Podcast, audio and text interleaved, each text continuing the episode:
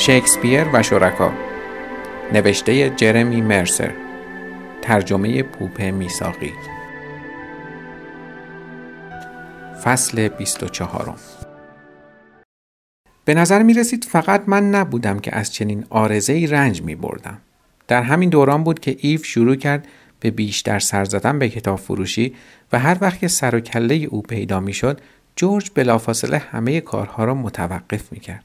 چه پشت صندوق بود و داشت به مشتری ها می رسید، چه طبقه بالا توی دفتر کارش و مشغول کار روی کتابچه محبوبش. از جایش می پرید تا ناستازیا فیلیپونای کوچولویش را در آغوش بگیرد و بعد می دوید تا برایش یک لیوان قهوه داغ یا یک شیشه ماست بستنی توت فرنگی یا یک تکه مارزپیان بیاورد. یک بار جورج چنان از دیدن ایو هیجان زده شده بود که اصرار کرد هر دومان را به ناهار دعوت کند.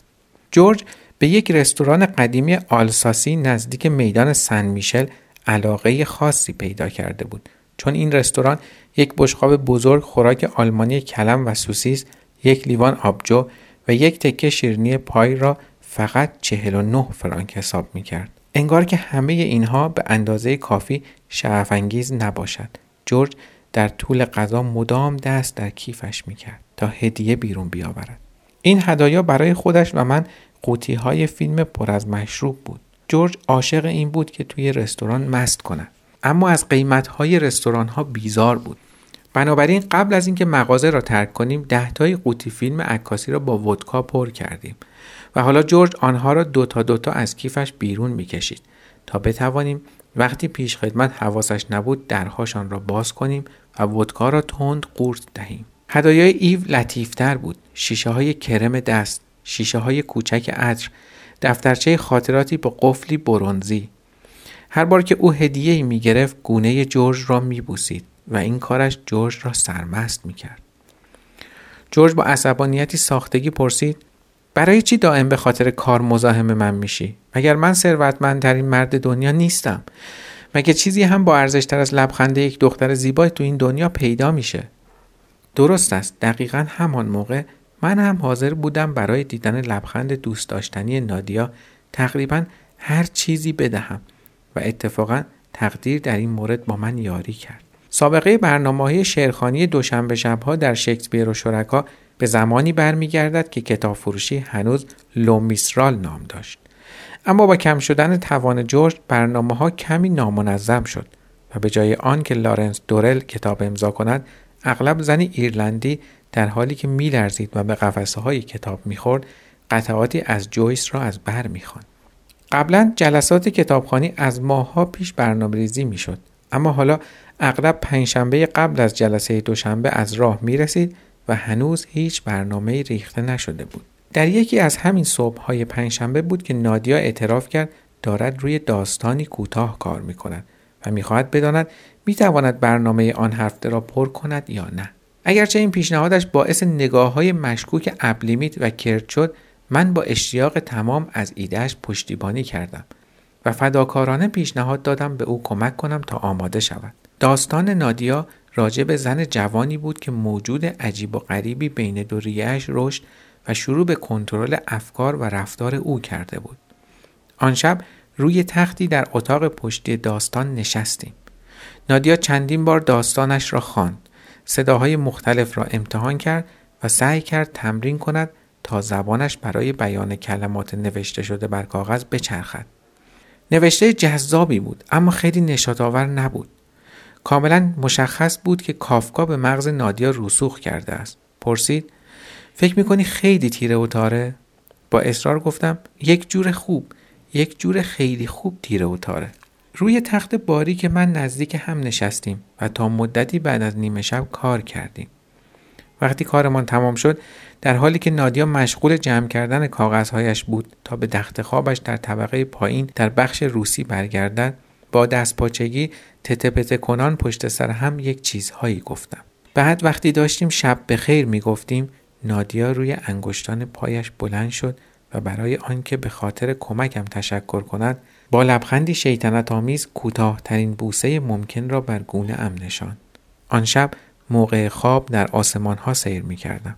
روزهایی که هوا مطبوع بود شروع کردم به همراهی سیمون در پیاده روی‌های عصرگاهیش در باغ ژاردن د پلان. این پارک در امتداد رو د سن و در فاصله پانزده دقیقه‌ای ما بود و سیمون عضویت باغ وحش کوچکی را که در گوشه‌ای از آن بود داشت. در بحبوحه روزهای تیره و تاری که می‌ترسید از کتابفروشی اخراجش کنند، ساعت‌های متمادی را با حیوانات آنجا می‌گذراند و حتی عادت کرده بود بگوید که وقتی برای سلام روزانه‌اش به آنجا نمی‌رود، آنها دلشان برایش تنگ می‌شود. یک بار او حتی با مادری که به پسر کوچکش اجازه داده بود به سوی شترمرغ محزون گرفتار در قفس سنگ پرت کند دعوا کرده بود. سیمون که بیشتر پنج سال گذشته را کنار پنجره اتاق عتیقه ها نشسته بود، با شترمرغ همدردی میکرد. در این پیاده روی ها روی یکی از نیمکت های باغ می نشستیم و من به سخنرانی های فی‌البداهه سیمون در مورد همه چیز از جنگ سباستوپول تا رابطه میان سیاه چاله ها و زندگی روی زمین گوش می دادم. ده ها سال بود که او هفته ای چهار پنج کتاب می خواند و فقط تازگی ها به سراغ کارهای بازاری رفته بود. سیمون زبان به شکایت گشود. نمیدونم چرا جورج اینقدر به این قضیه که من کتاب های کاراگاهی می خونم گیر میده. خب من قبلا همه چیزهای دیگر رو خوندم. مغز شاعر بیچاره در نتیجه پر بود از مجموعه خارق‌العاده از اطلاعات. در این گردش ها من خیلی چیزها راجع به دنیا یاد گرفتم، اگرچه بخشی از وجودم چندان متقاعد نشده بود که درس تاریخ و جامعه شناسی گرفتن از استادی چنان آشفته حال کاری عاقلانه باشد. وقتی سیمون نظریات ساختار شکنانه اش را راجع به تأثیرات اروپا بر آفریقا در دوران پسا استعماری تمام می‌کرد، میرفت سراغ بلند بلند خواندن شعرهایش. او که به خاطر توجه ناشر ایرلندی به نوشته‌هایش تشویق شده بود، بعد از مدتی طولانی ترک شاعری دوباره شروع به نوشتن کرده بود. او به سرعت با خط خرچنگ قورباغه دفترچه سیمی را از بیت‌ها و طرح‌های سرسری از درختان گیلاس مقابل کتابفروشی پر می‌کرد. وقتی می‌نشستیم، او کتابچه‌اش را بیرون می‌آورد و اشعار تازه‌اش را به شیوهی پرطمطراق برای من اجرا می‌کرد. وقتی شعرخوانی‌اش تمام می‌شد، چندین و چند بار از من می‌پرسید: واقعاً خوشت اومد؟ واقعاً؟ واقعا خوشم می آمد. مردی انگلیسی با چشمانی اوسیانگر در یکی از زیباترین باغهای پاریس برایم شعر می خواند. مثل هر چیز دیگری در آن دوران کمی سحرآمیز به نظر می آمد.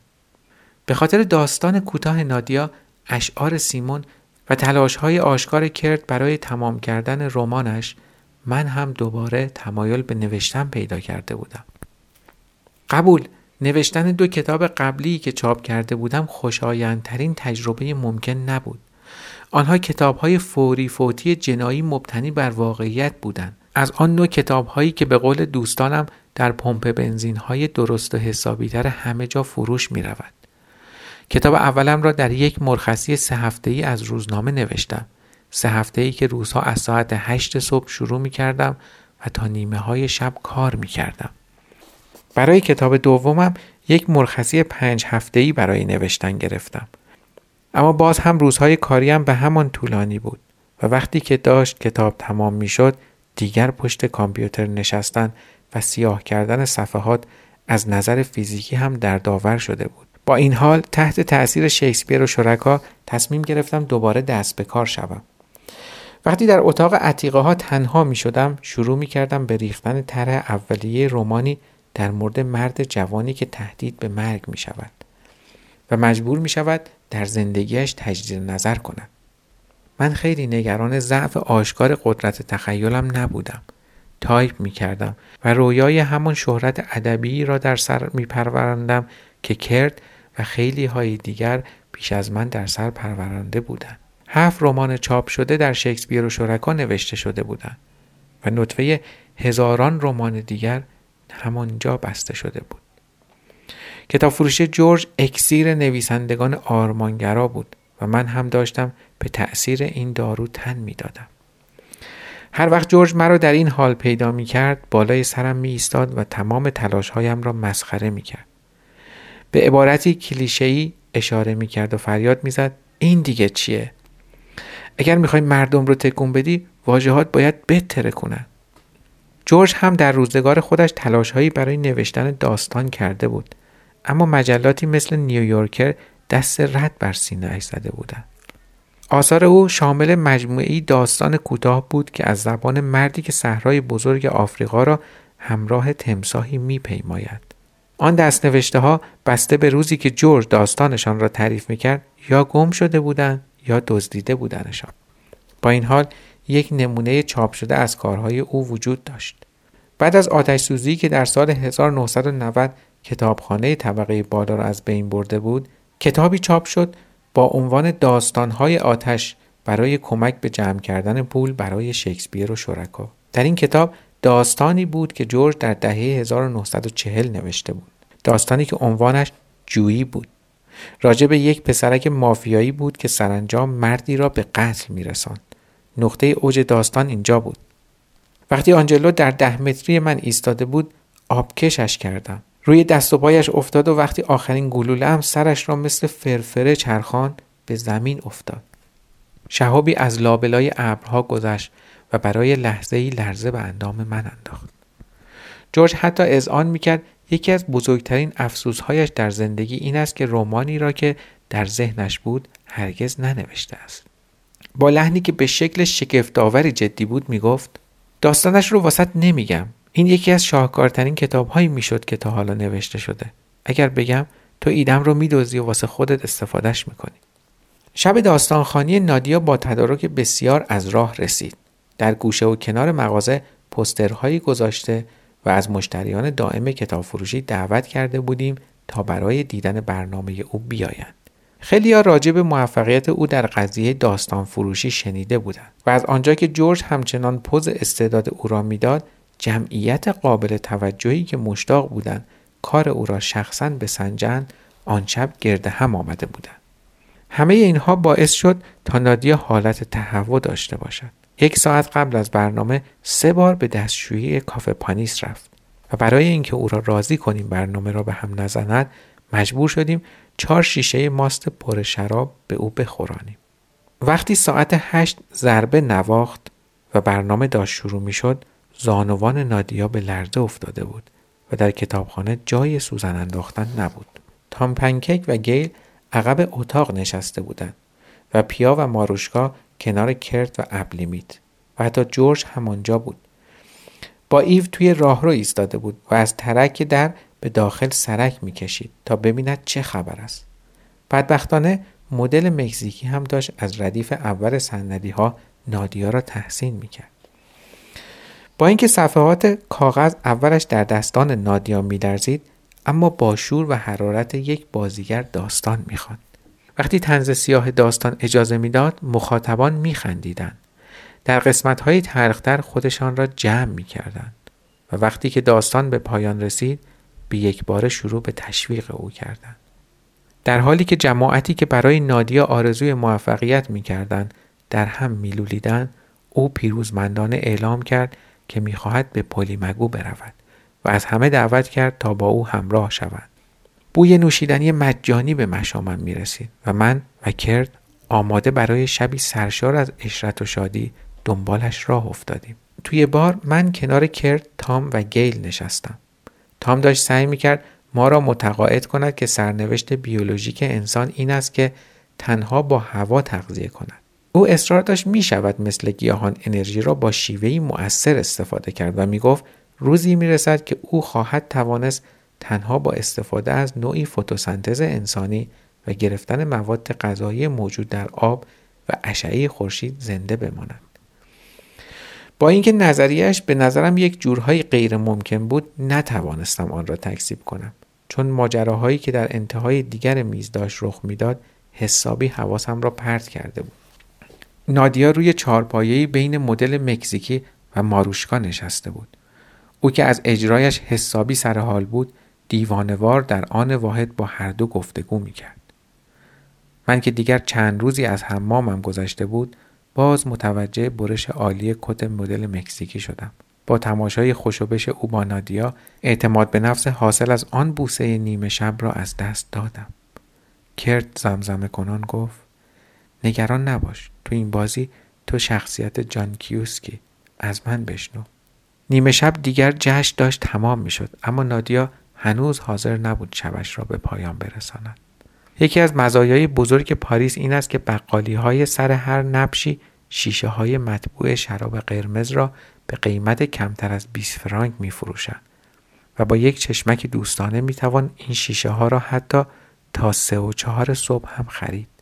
خیلی زود با هم به توافق رسیدیم که بقیه پولمان را روی هم بگذاریم، یک شیشه شراب بگیریم و کنار رودسن دوباره همدیگر را ببینیم. ماروشکا دعوت کرد را برای پیوستن به ما رد کرد و وقتی نادیا به مدل مکزیکی که داشت فکر میکرد آیا بهتر نیست قبل از عکاسی روز بعدش کمی بخوابد، گفت تاکسی بگیرد و به خانه برود. قلب من از خوشحالی پر کشید. جمعمان یک جمع خودمانی سه نفره میشد. پایان فصل بیست و چهار.